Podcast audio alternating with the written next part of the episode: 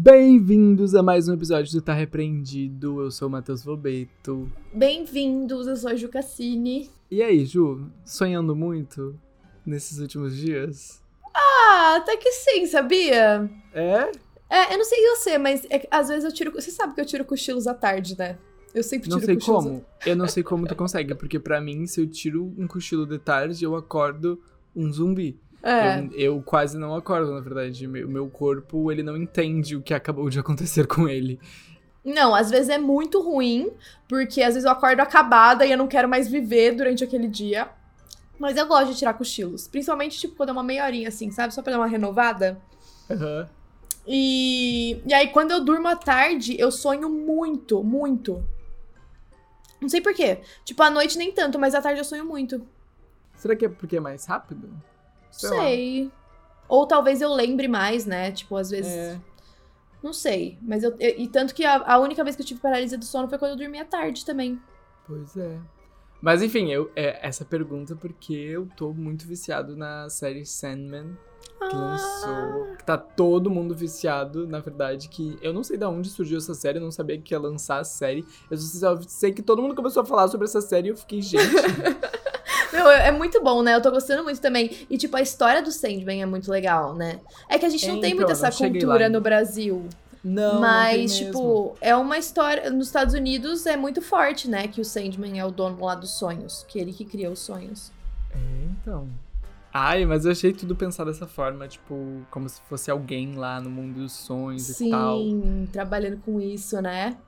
Meu, inclusive, eu tava vendo um vídeo no TikTok...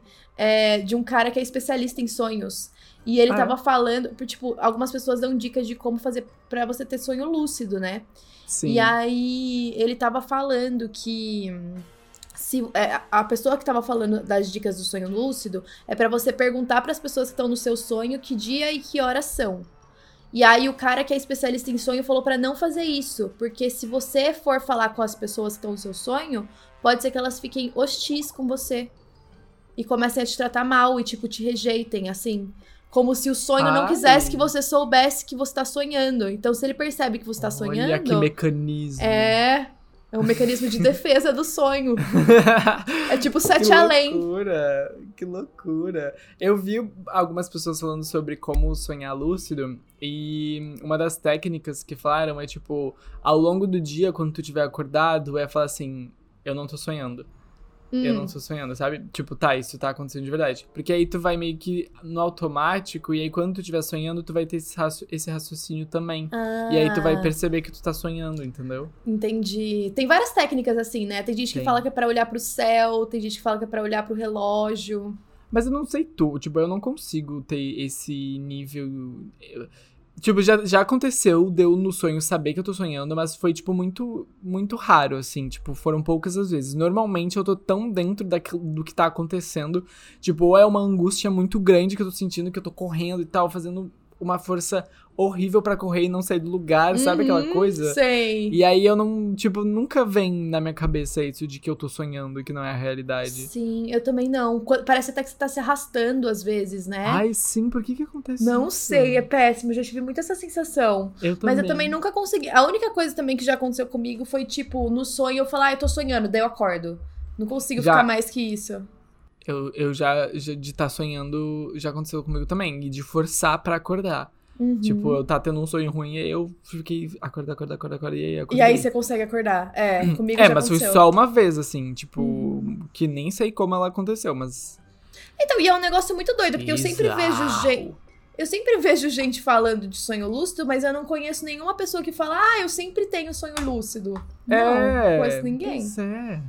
É verdade, você que tá ouvindo, se você tem sonhos lúcidos com frequência, manda pra gente. Manda pra gente como que você fez, como se é legal ou não, porque seria bacana, eu acho, uma diversão, né? Mas o que eu odeio é, por exemplo, eu tô tendo um sonho muito legal e aí eu acordo. Também. E aí me dá a depressão de que não era a realidade que eu tava vivendo. Ai, já aconteceu muito isso. E quando é muito real, né? E aí estraga o meu dia. Tipo, eu acordo de mau humor. Tipo, minha vida é uma bosta. Não faz o menor sentido. Mas, tipo, eu acordo de mau humor. Porque o sonho tava ótimo e eu queria viver lá. E você já conseguiu, tipo, acordar de um sonho, voltar a dormir e continuar nesse sonho? Já aconteceu, mas às vezes eu não consigo. Eu já consegui. E eu acho que foi essa semana também que eu tava tendo um sonho muito bom, que daí eu dei uma acordadinha, daí eu falei, não, agora eu vou voltar a dormir e eu vou voltar pro sonho que eu tava. E o sonho da padaria? Não gosto. Gosta? Não, você eu gosta? Amo. Eu não gosto. Eu do nada! Eu sou viciado em sonho de Mumu. Eu não gosto do creme que tem dentro, acho muito doce. Ah, mas aí o de Mumu é melhor. Que é isso? Doce de leite. Quê? Eu nunca ouvi alguém chamar doce de leite assim. Meu Mumu. Deus, todo dia nesse podcast. Tem alguma palavra estranha. Pior. Mumu, minha filha, é que a marca é Mumu, mas né, o produto tá. É doce de leite. Entendi. Não, nunca comi esse também. É tipo Xerox, é tipo Liquid Paper. É tipo Gilete, ó. Isopor. Correios. Vou mandar um Correios. E é isso, bom. Então é isso, gente. Sei lá, mais o que a gente tá falando. Eu vou falar do meu caso, porque o meu caso, ele é um caso doido pra caramba. É um caso de um catfisher. Como é que é a palavra em português, catfisher? Nunca consegui traduzir. Fake, né? É, tipo um fake. Uma pessoa que fez um fake na internet e fez com que uma outra pessoa, uma jovem, matasse a melhor amiga. Meu Deus, que pesado. Qual é o nome do caso? Quem é? Então, a pessoa que fez isso, o sobrenome dela é bem difícil de falar, é Schilmiller. Não conheço. Schilmiller. E aí a história é muito doida, assim, tipo... Porque ele consegue convencer ela de fazer várias coisas, na verdade. E aí ela consegue convencer outras pessoas de fazer outras coisas, enfim. É uma loucura. Que doideira. O meu caso, eu vou falar sobre ele porque ele tá bem em alta, que vai sair um documentário sobre. Olha, qual? Do Armie Hammer, o ator... Eu tava vendo sobre isso hoje mesmo. Pois meu, é. Que bizarro as coisas que ele mandava, né? Tipo... Sim. Eu lembro que quando saiu essa polêmica que o Instagram começou a postar coisas dele, eu tava acompanhando. Tipo, eu entrava todo dia no Instagram pra ver se tinha coisas novas. E tinha dado a poeira baixou um pouco, né, do caso. Aí agora voltaram a falar porque o documentário estreia agora começo de setembro. Vai chamar House of Hammer. E tem uma... Pelo que eu entendi, é uma familiar dele, uma parente dele dando depoimento, né? Eu não sei dessa parte. Porque no trailer do documentário, ela fala... Eu não lembro o nome dela, mas o sobrenome é Hammer. E ela fala que ela vai expor, tipo, todos os... O lado obscuro da família Hammer desde, tipo, de antigamente, assim. Porque, pelo que eu entendi, é uma família muito poderosa Rica, nos Estados Unidos, né? Exato, isso que eu ia falar, tipo, o documentário não vai falar só dele, mas também, sabe, da onde ele veio, da família, de tudo. Então acho que vai ser bem interessante, até porque pesquisando na internet você não acha tantas informações sobre a vida dele antes dele ser ator. Sim. Então algumas coisas tem, teve uma matéria da Vanity Fair também que falava da família. Que, acho que foi ano passado que eles publicaram, mas é muito bizarro e, tipo, eu espero que, sabe, justiça seja feita, assim, nesse caso. Ah, sim. Com certeza. A gente sempre espera isso, né? Pois é.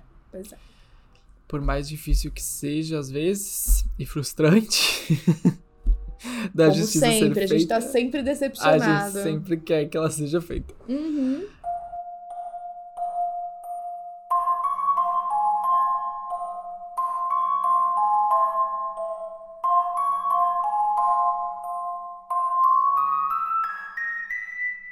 Ai, gente, então... Bom, vamos falar então sobre o caso do Catfisher. Inclusive tem um programa da MTV, né, que é o Catfisher. Catfish, E tem que o The Circle, que a gente ama, né? E que tem o The Circle, que também tem os Catfishers. Mas eu nunca entendi se esse programa da MTV é real ou não. Porque tem algumas coisas que parecem não... Tipo, que é... combinado pro programa. Eu não lembro muito de como era o programa, me fala um pouco. São dois apresentadores, e aí eles, tipo, encontram alguém que conheceu alguém pela internet, e aí é a aposta de se a pessoa é catfisher ou não, entendeu? Ah, só que, tá, tipo, 80, 90% das vezes é catfish, e é uma história muito louca, sabe? É, tipo, uma coisa muito bizarra. Gente, eu não lembro, então, se eu já assisti. É que é bem antigo, né? Os programas no geral antigo da MTV são antigos. É bem antigo. Bom, mas esse Catfish, ele foi um pouco diferente, porque ele foi bem macabro. E, bom, como eu falei, o nome do cara que fez isso, né, o sobrenome dele é Schilmiller, e ele usava o nome de Tyler. Era um nome falso, mas que ele usava na rede social dele, junto com uma foto, né, todas as fotos eram falsas. E assim ele conseguiu convencer a Alaska Denali Brehmer, que morava a mais de 6 mil quilômetros de distância dele, tipo, muito longe, eles nunca nem sonhavam em se conhecer, né, fora da internet. E ele conseguiu convencer ela a assassinar a melhor amiga com uma promessa de $9 milhões. Como ele prometeu assim pra ela que ele ia dar $9 milhões se ela fizesse isso. Ai, posso falar? Ele... Eu vi um vídeo do TikTok esses dias. Você pode ter um encontro com o Henry Cavill, mas você tem que matar seu melhor amigo. Aí tá, tipo, a pessoa chorando no encontro com o Henry Cavill, pedindo desculpa. Ai, que horror. Então... Ai, eu queria pedir desculpa pra minha melhor amiga. Se eu me oferecerem $9 milhões, eu acho que, infelizmente, eu vou ter que cometer esse assassinato. Ai, amiga, que horror. Não, tô brincando. Não, eu entendo que 9 milhões de dólares ainda por cima. Não é pouco dinheiro, mas, né, muda a vida de muita gente. Não, mas não tem como. Nesse momento, inclusive, né, nessa história, era falso, porque ele tava fingindo ser um milionário. Era tipo um cara aleatório que inventou toda essa história, entendeu? E ela acreditou, gente. E ela acreditou, exatamente. Tá vendo? Ju, viu como é? Não dá pra sair por aí tomando essas decisões. Tá bom. Bom, e aí, né, o questionamento que fica é como ele conseguiu convencer ela, né, a matar a melhor amiga. E aí eles, na verdade, a história começa com os dois tendo um relacionamento virtual, né, se conhecendo. Ele criou aquele perfil, como eu falei, fingindo ser um milionário, todas as fotos eram falsas, o endereço era falso, tudo era falso, o nome, tudo. E aí eles começaram esse relacionamento virtual, e o Tyler, né, chamava a Brehmer de Angel, e ela chamava o Tyler de Babe. Era como eles se tinham adicionados, sabe, o número na lista de contatos. Exatamente. Ele morava em Indiana e, né, como eu falei, fingia ser esse milionário. O plano inicial, né, dos dois... era que o Tyler ia pagar pra Angel, né, pra Brehmer, $9 milhões pelo assassinato e estupro de alguém no Alasca. Ah, tá. Ia ser uma pessoa aleatória no começo. De uma pessoa aleatória. E aí ele tinha uma exigência que era que ela tinha que gravar e tirar fotos e mandar pra ele. Gente, que loucura.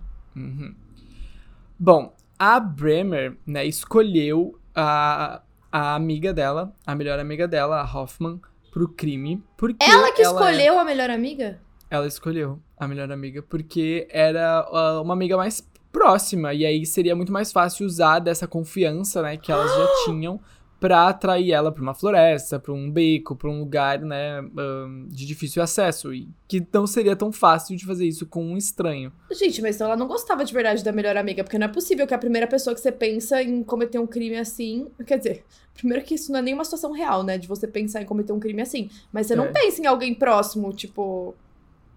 Ela pensou. Sei lá. Ela não só pensou, como ela criou todo um plano, né, bolou todo um plano pra isso. Porque... ela chegou a recrutar 4 amigos pra isso, falou do plano, explicou, e todos concordaram no plano, e a ideia deles era dividir o dinheiro depois de ter feito isso. Bom, a Brehmer e uma das amigas recrutadas, que era a McIntosh, que eu achei o nome o nome do negócio da marca. O nome do negócio. Levaram a Hoffman pra uma trilha, né, ao longo do rio Eklutna, acho que se fala assim, que é uma parte, né, de floresta e tal, não tinha muita gente, no dia 2 de junho, de carro. Elas foram dirigindo até lá. Uhum. A Kayden McIntosh, que tinha 16 anos na época, foi quem convidou a Hoffman pra dar esse passeio, pra fazer uma caminhada. E aí lá elas usaram fitas adesivas pra amarrar as mãos e os pés e, né, tapar a boca da Hoffman. Ela foi completamente imobilizada antes, né, de levar um tiro na cabeça. Uhum. Ai, que quem disparou foi a McIntosh. E aí depois as duas jogaram o corpo no rio. O corpo dela foi encontrado no dia 4 de junho, então 2 dias depois. Uhum. E logo depois, né, disso, deles jogarem o corpo no rio, a Brehmer enviou os vídeos e as fotos pro Tyler, né, uhum, que na verdade é o Schilmiller. Bom, quando a menina foi encontrada, né, morta a tiros no rio, obviamente, né, foi um choque na cidade, e a polícia começou a investigar. Aí eles descobriram que a Brehmer mandou uma mensagem para a família da Hoffman dizendo que tinha deixado ela no parque, né, o parque ali da região, e logo depois ela apagou todas as mensagens que ela tinha com o Tyler. Então, tipo, ela mandou as coisas pro Tyler, se livrou do corpo, mandou mensagem pra família da amiga que ela tinha acabado de assassinar e apagou todas as mensagens com o Tyler. Eita. Exatamente. Dá pra entender que, tipo assim, ela tava tentando, né, tirar rastros ali, né, deletar tudo pra que ninguém conseguisse ver. Nada. Mas, obviamente, né, não é dessa... Não tem como fazer isso. Na verdade, a polícia, com a perícia no celular, consegue ver tudo que foi deletado. Uhum. Bom, como eu falei, né, no dia 4 o corpo foi encontrado, as autoridades começaram a investigar. Eles lançaram um mandado de busca pro telefone da Brehmer já logo no início da investigação, então foi bem fácil até de descobrir quem que tinha feito o assassinato. Lá eles encontraram também, além dos vídeos e as fotos que ela mandou pro Tyler, encontraram imagens explícitas de crianças. Ai, que horror! No dela? No dela. Então, assim, eles descobriram que, além do Tyler ter pedido isso, ele também fazia com que ela abusasse de crianças e gravasse e mandasse pra ele. E ela fazia isso. Mas, gente, essa pessoa tem algum distúrbio psicológico, não é possível. Não, com certeza. Bom, e aí, né, parecia que o mistério estava completamente desvendado, porque todo mundo meio que já sabia quem que tinha cometido o crime. E durante a entrevista, né, lá na polícia, no dia 7 de junho, a Brehmer admitiu que o Tyler, quem ela chamava de Babe, era um homem que ela estava se relacionando pela internet, que ela acreditava que vivia no Kansas e que era um milionário. Ela nem sabia que ela tinha sido enganada quando ela foi pega pela polícia. Tipo, ela realmente acreditava. Nossa, ela tava achando que ela ia ganhar o dinheiro ainda. Ela realmente estava achando que ia ganhar o dinheiro. Realmente. Nossa, gente, que surto. Exato. E aí, né, a investigação do FBI, o FBI foi envolvido, eles encontraram diversas mensagens de texto entre os dois, descrevendo os planos não só pra matar, né, a amiga, mas também pra agredir crianças, enfim, as coisas mais bizarras, assim, eles encontraram muitas coisas mesmo. Uhum. Inicialmente, a Brehmer disse pra polícia que ela, a Hoffman e a McIntosh estavam, tipo assim, dirigindo, estavam fumando um baseado, estavam chapadas e tal. E elas tinham parado num estacionamento perto da cena do crime pra brincar na floresta. Elas iam brincar de colocar fita adesiva um no outro. Ah, tá, é uma brincadeira. Exato, por diversão. Entendi. E aí, né, ela explicou que... na floresta, amiga... né, detalhe. Exato, na floresta. Ela explicou que a amiga foi amarrada pelos tornozelos, pelos pulsos e tal, e que ela também tinha uma fita na boca, mas que ela começou a entrar em pânico. E aí, né, que talvez, quando elas estavam reconsiderando o plano, né, elas arrancaram a fita da boca da amiga e das mãos, e a amiga ameaçou chamar a polícia se elas não soltassem ela. E aí ela disse que foi nesse momento que elas decidiram sequestrar ela e que a McIntosh pegou a pistola que tava na mão dela já e atirou na cabeça da amiga. A Brehmer também diz que não sabe se ela morreu do tiro ou afogada, porque ela acha que a amiga ainda estava viva quando elas jogaram ela no rio. Nossa. E que a mensagem que ela mandou pra família, né, da Hoffman, tinha sido ideia da McIntosh. E que ela só obedeceu a McIntosh porque ela tava com medo. A McIntosh, por outro lado, disse que apagou durante todo esse período da violência, que foi, né, foi basicamente quando começou a gravação, quando a Hoffman começou a gravar com o celular e começou a tirar foto. Uhum. Ela também disse que não tinha certeza se a bala na cabeça tinha de fato matado a amiga ou se tinha sido afogamento. Mas, por outro lado, as duas chegaram a queimar a bolsa, as roupas e a identidade da Hoffman num outro bairro. Uhum. Basicamente, a Hoffman, ela disse que era uma brincadeira, que elas estavam brincando, e aí a amiga ficou assustada, e aí a outra, né, a McIntosh também se assustou, matou a amiga, porque a amiga não tinha gostado da brincadeira, ia chamar a polícia e tal, e foi isso. Foi uma loucura, né? Tipo, ninguém sabia o que estava acontecendo de verdade, de acordo com elas. Exatamente, foi basicamente isso, uma grande confusão. Bom, a Brehmer também negou que ela sabia, que ela tinha informações dos planos de matar a Hoffman. Ela falou que ela não sabia de nada, o que era mentira. Ela disse, né, que eles estavam só brincando na floresta e tal, quando a McIntosh pegou a arma e matou. Uhum. Mas uma coisa bizarra que ela fez nesse meio tempo também foi ter gravado um vídeo no Snapchat em que ela basicamente confessava o assassinato. E ela postou? Porque ela postou. Eu vou ler o que ela disse, tá? Tá. Eu só quero agradecer a todos que estiveram lá por mim toda a minha vida e nos últimos anos. Eu estraguei tudo. Eu sei que fiz. Se eu pudesse voltar no tempo, porém não posso. Uhum. Sinto muito a todos, minha família, meus amigos. Acho que vocês ouvirão falar de mim quando tiverem notícias. Mas não voltarei por muito tempo. Me desculpe, eu não queria fazer isso, eu não pretendia fazer isso. Ela não falou diretamente, mas deu pra ver que ela tinha feito alguma coisa. Exatamente. Então, tipo assim, ela não admite como ela fez, mas tinham as provas das mensagens, então tinha como comprovar que ela tava mentindo pra polícia, né? Que não tinha sido uma brincadeira, que ela sabia, que ela, inclusive, foi ela quem planejou tudo. Sim. Com o Tyler, né? Pra cometer esse crime. Bom, ao longo do processo, foi revelado que o Schilmiller, o Tyler, confessou tudo, né, de ter criado essa não conspiração, mas esse plano, né, na verdade. Uhum. Ele disse que a Brehmer enviou fotos e vídeos durante todo o incidente, durante todo o crime, e também mandou fotos do cadáver da amiga depois. Ele também admitiu ter convencido a Brehmer de que ele era milionário, que pagaria 9 milhões de dólares pra ela matar a amiga. Ele também admitiu que ele e a Brehmer discutiram o assassinato de outra pessoa depois dela ter matado a amiga. Então, eles estavam planejando matar de novo. Sim. Eles estavam zero com remorso e arrependimento, então. Não, total. Ele também disse que tentou chantagear a Brehmer pra estuprar pessoas. Que horror. Uhum. E, bom, os dois foram, né, julgados, enfim, condenados.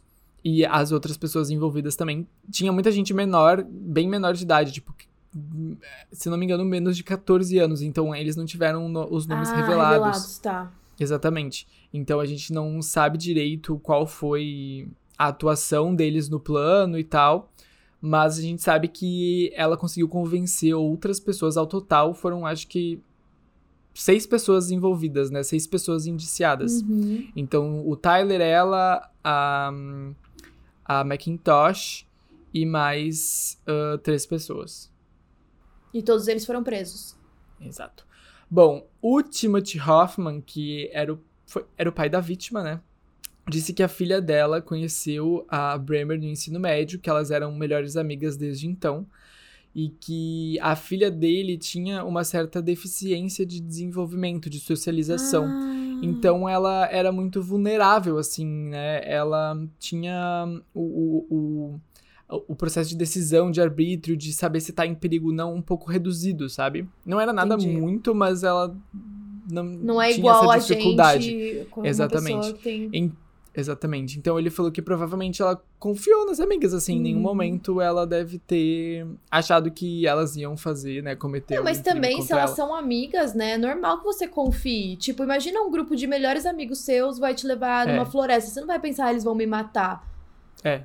Você tem que ser muito desconfiado, eu acho, pra você pensar nisso. A não ser que tenha algum indício, né, um negócio assim, mas se não... Olha, eu não confio em ninguém, nem nos meus pais. Eu tranco a porta antes de dormir, de verdade, eu não tô zoando. Ah, eu acho que você já me falou isso, que você tranca a porta. Eu sei. Que aí a gente até já discutiu se você passar mal e morrer dentro, tipo, você precisar de ajuda, ninguém vai conseguir entrar porque a porta vai estar trancada. Não, arromba o quarto, né? Arromba a porta. Mas é mais difícil. Até lá, não, tem razão, Mas, ao mesmo tempo, se entrar um assassino... Você tá mais seguro. Eu tô mais seguro que quem não trancou a porta. Então, assim... E aí, né? Coloca na balança. Coloca na balança, né? Eu acho que se eu for morrer por, sei lá, passar mal, é o destino. É a natureza. Agora, se eu for morrer por um assassino, aí eu vou ficar puto. Eu também. Mas eu lembro que quando eu era pequena, às vezes eu trancava a porta do meu quarto e minha mãe ficava brava. Tipo, ela falava, você passa mal, não sei o quê. Mas eu acho que ela só queria saber o que eu tava fazendo. A tática. Eu acho que ela só queria saber o que eu tava fazendo e ela fingia que era isso. Daí ficou na minha cabeça. O mecanismo da tua mãe. Era meio que isso. E é isso, essa é a história. Então, assim, o que a gente aprende? Muito cuidado com as pessoas da internet. Importante. Exatamente. E, né, gente, cuidado com os melhores amigos também, porque a gente nunca sabe. É verdade, e a gente já falou de outra história de melhores amigos também. Lembra da Scarlett Nis, que também levou ela pra matar ela? Então, assim, né? A gente nunca sabe. Exato. Mas, tipo assim, se fosse aquela coisa do tipo... dá um tiro na perna do seu melhor amigo por 10 milhões de reais. Eu daria. Não, eu concordaria. Tipo, eu deixaria, tipo assim, tá, tu me dá 5 milhões. A gente divide. Me dá um tiro. Mas daí a gente antes ia calcular aonde não ia pegar a artéria, a gente ia pensar onde ia doer menos e tal. Mas por 5 milhões, eu falaria, não, tá bom. Pode atirar. Pode. Acho que todo mundo. Eu acho que todo mundo. Bom, então vamos falar do Armie Hammer, e eu já queria deixar um mega alerta de gatilho pra eu não ter que ficar falando ao longo da história, porque, gente, é muito pesado, tá? Tem muito a ver com relacionamento abusivo, com canibalismo, com descrição, tipo, as mensagens que ele mandava, é tudo muito pesado, tá? Então, se vocês são sensíveis a esse tipo de conteúdo, eu não vou avisar durante a história, porque eu tô avisando agora. Então, é isso, é pesado. É isso. E é mais pesado ainda por ser uma pessoa conhecida e famosa, né? Eu fico mais chocada com isso. Nossa, completamente. Não, sim. Quando o caso saiu, eu lembro que tinha muita dúvida, né? Se era verdade, se era fake news. Porque era tão absurdo que quando... A primeira vez que eu ouvi falar, eu fiquei... Quê? E o jeito que foi divulgado também deixou muito aberto pra questionar. Dúvidas. Sim. Exato. E eu acho engraçado porque teve uma vez que eu já contei aqui no podcast daquele canibal que pediu um voluntário pra comer a carne, lembra? Eu lembro, esse caso é muito bizarro. E ele chama Armin. E aí a gente vai falar do Armie. Daí, tipo, me deu uma... É bem parecido. É muito parecido. Bem doido, né? Bom, assim, eu não vou falar muito do histórico do Armie Hammer, porque a gente não tem muito o que falar dele. Tipo, ele nasceu em Los Angeles, ele basicamente passou a vida dele entre Los Angeles e as Ilhas Caimã. Eu não sei, é Caimã ou Caimã? Acho que é Caimã. Caimã, tá. Então, ele passou a infância dele, a vida no geral, entre Los Angeles e as Ilhas Caimã, porque ele tinha família lá. Então, ele tava sempre em um dos dois lugares. E aí, ele começou a ficar famoso nos filmes, porque ele participou de várias séries famosas. Tipo, ele participou de Gossip Girl, ele participou de Desperate Housewives. Ele também foi um dos gêmeos do filme lá da rede social, do Facebook. Que eu acho que foi o papel que ele ficou mais conhecido. E aí, ele fez aquele filme com o Timothée Chalamet. Call Me By Your Name. Sim. Inclusive, ele foi até indicado pro Globo de Ouro de melhor ator coadjuvante nesse filme. Que loucura. Bom, e aí tudo começou, na verdade, em 2019. Isso porque um vídeo do filho dele viralizou O filho dele tinha 2 anos na época. E o vídeo era ele, tipo, o Armie tava descalço e o filho dele tava meio que lambendo o dedão do pé dele, tipo, chupando o dedão do pé dele, assim. E aí, o Armie que postou esse vídeo e na legenda tava aqui falando que aquilo já tava durando 7 minutos e com uma hashtag de fetiche em pés. Ele postou isso. Postou como se o filho tivesse um fetiche em pés e tava lá. Enfim, e aí vídeo ficou muito famoso porque ele viralizou e tava todo mundo questionando, sabe? Até então, Ninguém sabia nada sobre ele. Então, algumas pessoas falaram, fofinho, tudo é uma brincadeira e tal. Mas conforme a gente for contando a história, vocês vão perceber que pode ter alguma relação. Uhum. Naquela época, ele tava casado com a Elizabeth Chambers. Eles ficaram juntos durante 13 anos e eles anunciaram em 2020 que eles estavam se divorciando. Quando eles anunciaram que eles estavam se divorciando, eles postaram uma foto com uma legenda super amigável, falando que eles eram ainda melhores amigos, que eles eram os pais, né, tinham 2 filhos juntos e que tava tudo bem, mas que infelizmente a relação tinha chegado ao fim. E antes do divórcio, eles estavam fazendo quarentena nas Ilhas Caimã, né, porque é 2020. E aí depois que eles se divorciaram, o Armie se mudou de volta para Los Angeles. Só que pouco depois do divórcio, a Elizabeth entrou no tribunal querendo a custódia total dos 2 filhos do casal. Ela não queria uma guarda compartilhada. E não ficou muito claro por que ela não queria dividir a guarda com o Armie. Uhum. Com o Armie. Daí, em outubro de 2020, o Armie deu uma entrevista pro Jimmy Kimmel, falando que ele tava indo atrás de outros hobbies, até porque o papel... Assim, os trabalhos como ator, né, tinham dado uma pausa por conta da pandemia. E aí ele disse que um amigo dele tinha encontrado um motel abandonado no deserto lá da Califórnia e que o amigo dele queria reconstruir esse motel pra colocar pra funcionar de novo e perguntou se o Armie queria morar com ele lá pra eles fazerem esse trabalho de construção. E ele topou. Então ele tava trabalhando com isso durante a pandemia. E aí logo depois dessa entrevista ele entrou com um pedido no tribunal pra ter a guarda compartilhada dos filhos.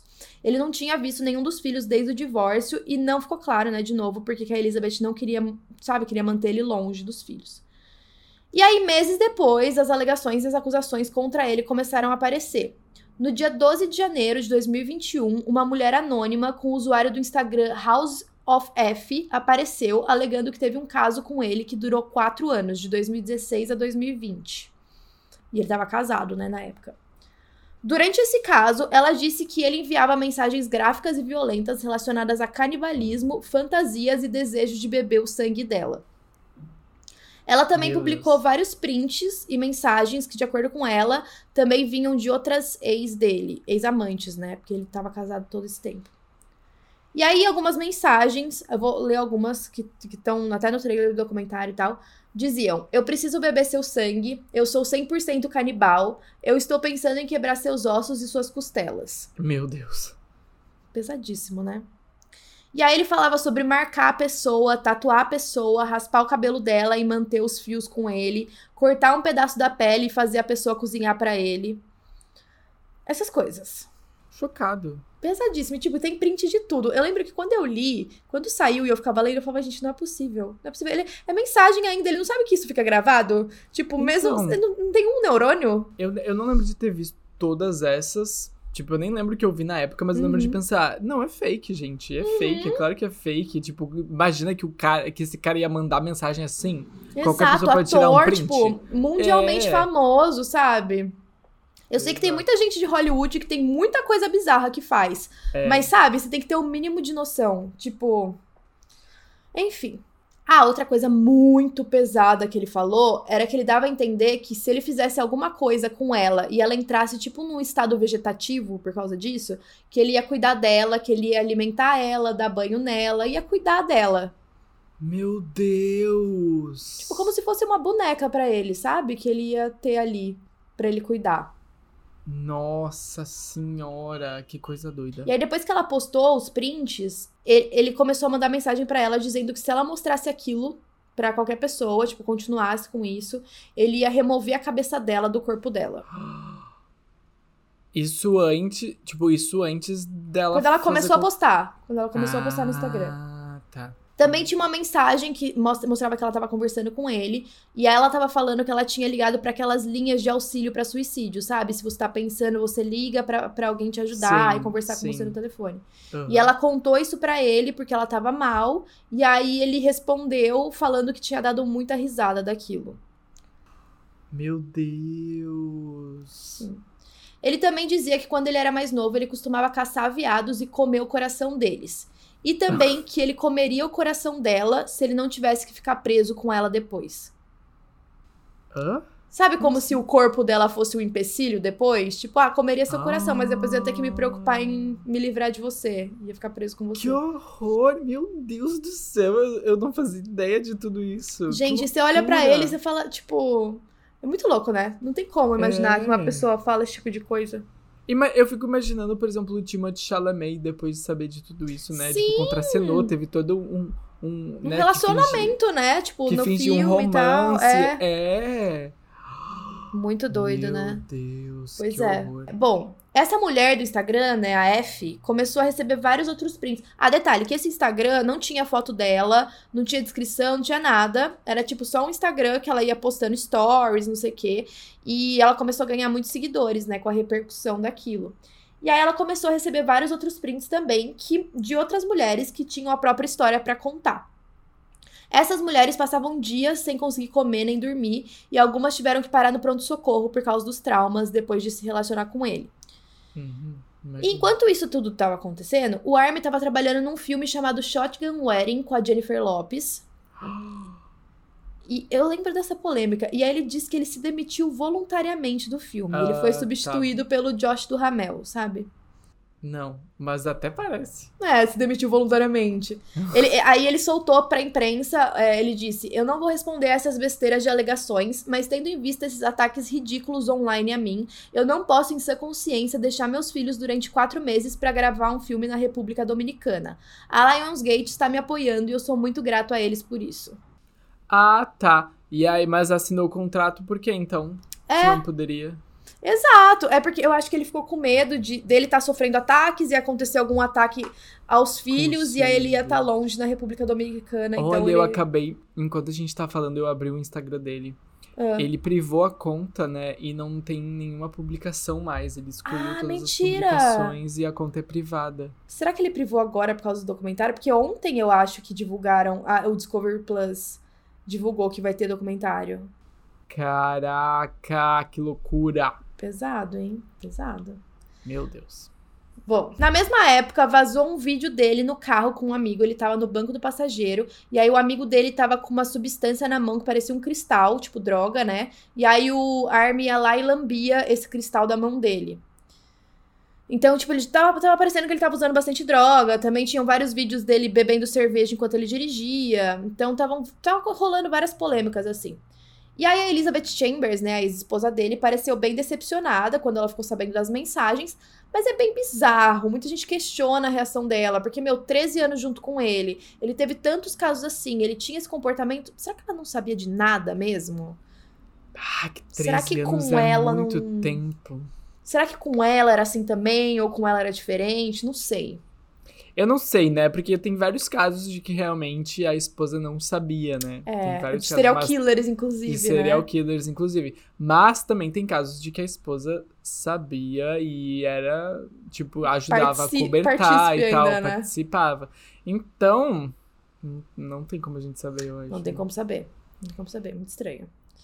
Bom, aí uma outra mulher chamada Courtney Vucekovic se pronunciou falando que namorou ele de junho a outubro de 2020. E ela disse que ela passou por abuso emocional, sexual e que ele fez ela se sentir muito insegura. Ela disse que ele fez ela fazer coisas que ela não se sentia confortável. E ele também falava que queria fazer um churrasco dela, com a costela dela. Ai, que horror! Sim. Pra que isso, meu Deus? De acordo com ela, ele convenceu ela de que coisas que ele fazia eram ok e colocou ela em situações perigosas. Ela também mencionou um dia ter um corte na mão e ele teria falado que queria lamber o sangue do corte. Meu Deus. Ele também disse que gostava da ideia de ter pele nos dentes dele. Meu Deus. E aí, outros prints de uma conta secundária dele no Instagram vazaram. E nessa conta secundária tinha várias fotos de mulheres em bondage, sabe? Aham, tipo... amarradas, corpus. Isso. E aí tinham várias referências a BDSM e drogas, e tipo, até aí tudo bem. Só que confirmaram, que ele mesmo confirmou que essa conta era dele. Só que a questão é que essas mulheres não tinham ideia que aquelas fotos existiam, entendeu? Não era consensual. Ele tirou as fotos, postou sem o consentimento delas. Meu Deus, mais isso. Sim. Bom, no mesmo mês, uma mulher chamada Paige Lorenzi, ex-namorada também, ex-amante, né? Ela tinha 24 anos, ela disse ter ficado com ele durante 4 meses também, em 2020. E ela corroborou todas as histórias das outras ex. Ela disse que ela foi marcada por ele e machucada, e que ele tirou fotos gráficas dela sem o consentimento dela. Ela disse que ele costumava usar uma faca quando eles estavam juntos, e teve um dia que ele acidentalmente cortou em formato de um A na pele dela. Acidentalmente? Então, acidentalmente, entre aspas, né? Ele fez um A com a faca. E a cicatriz dela, tipo, cicatrizou o A. Direitinho, pequenininho, assim. Meu Deus, que ódio. Sim, sim. Olha, falando nisso, eu tô sendo aqui o correspondente, porque enquanto tu tá falando, eu tô pesquisando as coisas. E eu descobri no The Sun, que é uma revista do Reino Unido, bem conhecida, postou que ontem, é uma reportagem de hoje, mas ontem um amigo dele postou uma foto com ele. E ele tá, tipo, muito diferente. E, inclusive, os dois postaram uma foto mostrando o dedo do meio pra câmera, tipo... Ontem? Zoando, certeza que tem alguma coisa a ver. Ai, e ele tá, tipo... Nossa, ele tá careca. Ele tá careca, tá bem diferente, assim. Não, parece que ele envelheceu, né? Parece que envelheceu, não parece... Claro, dá... Quem conhece ele, dá pra ver que é ele. Mas, tipo, não tá no mesmo estilo, assim. Ele mudou bastante. E essa foto parece, tipo, um recado pra internet. Rolando, pro que tá rolando, né? Tipo, um dia antes de lançar o trailer do documentário... Posta uma foto mostrando o dedo do meio. Ridículo, sério. Ridículo. É porque eu acho que ele sabe que ele vai sair impune. Será? Infelizmente. Tipo, eu não sei. A não ser que o documentário dê uma repercussão muito grande. Bom, eu vou falar sobre isso. Aí pra gente entender. Tá. Bom, aí essa menina, né, a Paige, ela diz... Meu, gente, sabe o que eu fico irritada? É que todas as mulheres são maravilhosas, gente. Elas são perfeitas, elas são muito lindas. E eu fico pensando, mano, como que a gente se sujeita? Tipo, acontece, muita gente entra em relacionamento abusivo e tal. Mas, gente, para de fazer... É que o Armie também não é feio, né? Mas a gente faz isso por homem feio ainda, sabe? Tipo, uns negócios que não dá. Tipo, o cara era bonitão. Era de família, né? Famoso, ricaça, rico, né? Ator famoso, bombando. Tu nunca vai imaginar. Não, você não vai imaginar. Não vai imaginar. Bom, essa Paige, ela falou que ela sempre saía muito machucada, sabe? Com vários roxos pelo corpo. E ele falava que era pra ela mostrar os roxos que ela tinha e sentir orgulho deles. E aí teve um dia que ela chegou até a comentar que ela não ia conseguir sair com outras pessoas com aquelas marcas que ela tinha, né? E ele disse que aquele era o ponto. Que era pra ela não sair mesmo. Detalhe que tudo isso quando ele ainda era casado, né? Uhum. E ela também falou que ele elogiava ela e falava coisas que faziam ela se sentir como se fosse a melhor pessoa do mundo. E aquela manipulação, né? Tipo, você faz coisas muito ruins, mas ao mesmo tempo você faz coisas boas e a pessoa acaba ficando confusa e acaba aceitando aquilo e achando que você ama ela e, enfim, é 100% relacionamento tóxico. Mas ela falou que ela sentia como se ele só quisesse uma escrava sexual mesmo. Bom, depois de todas essas alegações, ele finalmente contratou um advogado que falava que nenhuma daquelas acusações eram reais, que na verdade tudo foi feito de forma consensual. Então elas não tinham que estar falando sobre isso. Em fevereiro de 2021, pouco depois, né, que isso tudo aconteceu, a polícia de Los Angeles começou uma investigação confirmando que ele era o principal suspeito em um caso de abuso sexual, só que eles não revelaram o nome da pessoa que estava acusando ele disso. Só que aí, tipo, não sei, depois que rolou isso, a polícia tá investigando, morreu o assunto. Ninguém mais tava falando sobre aquilo, não sei o que rolou. Foi um negócio bizarro.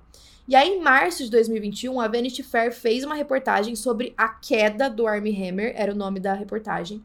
E aí eles falaram sobre toda a família dele, que é muito rica, e mencionava que o avô dele já tinha matado uma pessoa. Aparentemente, o avô matou essa pessoa em 1955, dentro da própria casa dele, por causa de uma dívida de um jogo de azar, e supostamente ele foi pra cima da esposa dele depois. Só que ele nunca foi punido porque ele alegou ter agido em legítima defesa. Pra cima da esposa? É, e matou o cara, né? Estranho.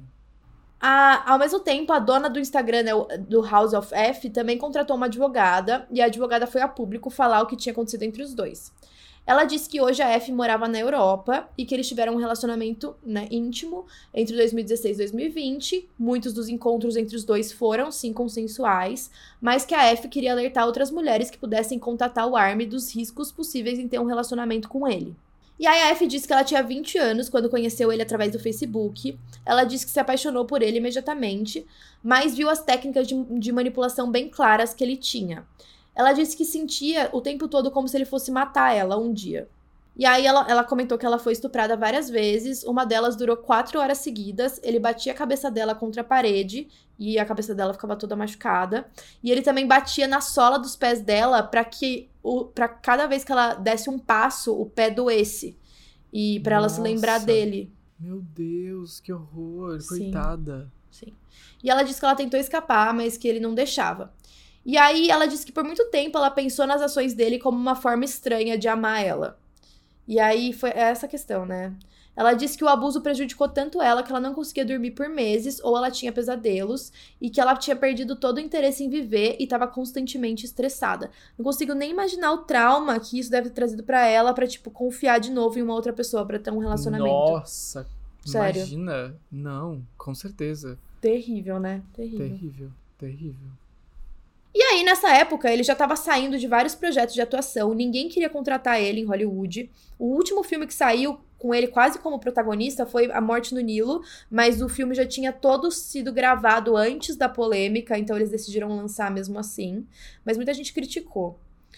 E aí, em maio de 2021, ele decidiu ir para um centro de reabilitação para drogas, álcool e sexo, e ele saiu do tratamento em dezembro. O advogado dele confirmou a saída, falando que ele estava ótimo, como se ele tivesse reabilitado.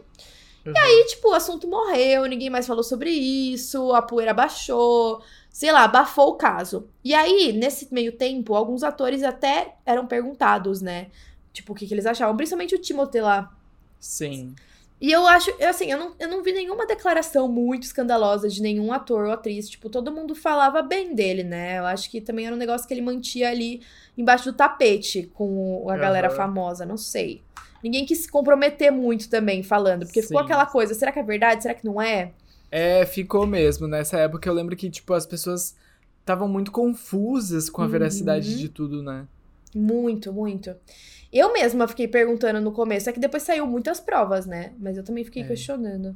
Eu também. E aí, em julho de 2022, ou seja, mês passado, ele foi visto trabalhando como concierge em um resort nas Ilhas Caimã. Ah, é?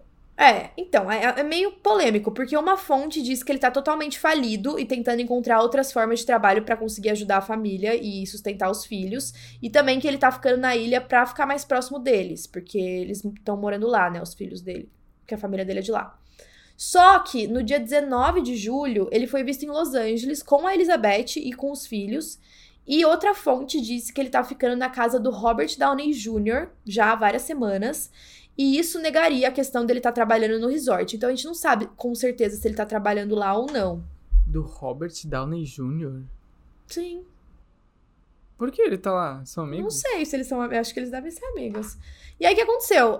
Teve um paparazzi que encontrou a Elizabeth Chambers recentemente na rua e foi falar com ela e começou a fazer algumas perguntas. E ela não foi... Tipo, ela não deu nenhuma resposta muito assim, mas ele perguntou, tipo, o que você tá achando do Armie tá na casa do Robert Downey Jr.?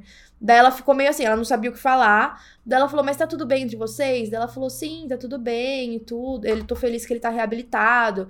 E aí ele falou, tem alguma chance de vocês voltarem? Daí ela, tipo, deu risada, falou, não, mas ele é meu melhor amigo. Falou isso. Então, tipo, parece que ela tá 100% apoiando ele, que tá tudo bem na família. Uhum. E aí, né, como a gente comentou no começo, ele vai ser o foco do novo documentário do Discovery Plus, chamado House of Hammer, que promete investigar o passado dele e as alegações contra ele, e também conta com novas acusações das vítimas sobre o caso. As alegações, algumas foram apresentadas durante o trailer do documentário, e aí aparecem 2 vítimas ali falando do Hammer, e aí mostra também algumas capturas de tela de mensagens e áudios que teriam sido enviados por ele. E aí eu vou ler 2, tá? Que tá no trailer. A primeira dizia que o Armie tinha uma fantasia sobre ter alguém provando seu amor e devoção ao prendê-lo em um lugar público à noite, fazendo com que o seu corpo seja usado livremente. Ele queria que alguém provasse o amor dele, o amor por ele fazendo isso, é. E aí, um outro áudio, ele teria afirmado que minha aposta envolveria aparecer na sua casa, amarrá-la completamente, incapacitá-la, assim eu poderia fazer o que eu quiser com cada buraco do seu corpo até cansar. Isso fala no trailer também. Sim. E tipo assim, tá tudo bem, ninguém precisa criticar práticas sexuais de outras pessoas, mas assim, no contexto todo, principalmente do canibalismo, é um negócio muito preocupante. É, muito preocupante, claro. E também, né, ele tava sendo investigado por abuso, né? Sim, é tipo assim, beleza, desde que seja consensual e que a pessoa aceite e goste também, é uma coisa. Agora, pelas alegações das vítimas, era um abuso psicológico e, assim, bizarro, que elas não estavam de acordo e que elas aceitavam que elas não conseguiam fugir, né? Uhum. Eu lembro que essa F também falava muito que ela tentava se distanciar dele, ela ficava longe, mas ele continuava ligando, ele mandava mensagem, ele ficava perseguindo ela, ela não conseguia ficar 100% longe dele, além dele criticar se ele visse elas com outras pessoas, né? Porque ele podia estar casado, mas ele não queria que elas estivessem com outras pessoas. É. Ah, e é muito bizarra toda essa história, eu tô ansioso pra assistir o documentário. Pois é, também tô ansiosa. Descobrir mais coisas. Eu acho que eles vão, tipo, ir mais a fundo, assim, das informações que tem até agora, né? Sim, e aí depois que a gente assistiu o documentário, a gente volta aqui pra comentar algumas outras coisas. Mas, basicamente, é isso que a gente tem hoje em dia. Ele até hoje não confirmou nada, né? Ele finge que não é com ele, que ele não fez nada. E é isso. E é isso, ele finge tudo isso, mas bloqueou o Instagram, postou essa foto lá, o amigo, né, na verdade, postou aquela foto. Inclusive, a foto é em Beverly Hills, em Los Angeles. Então, sei lá. É bizarro. Doideira, gente. Inocente que ele não é, com certeza. É. Bom, veremos as cenas dos próximos capítulos e até lá... A gente vai continuar postando todo domingo. Até então lá a gente continua aqui. Gente. Até mais. Até a próxima.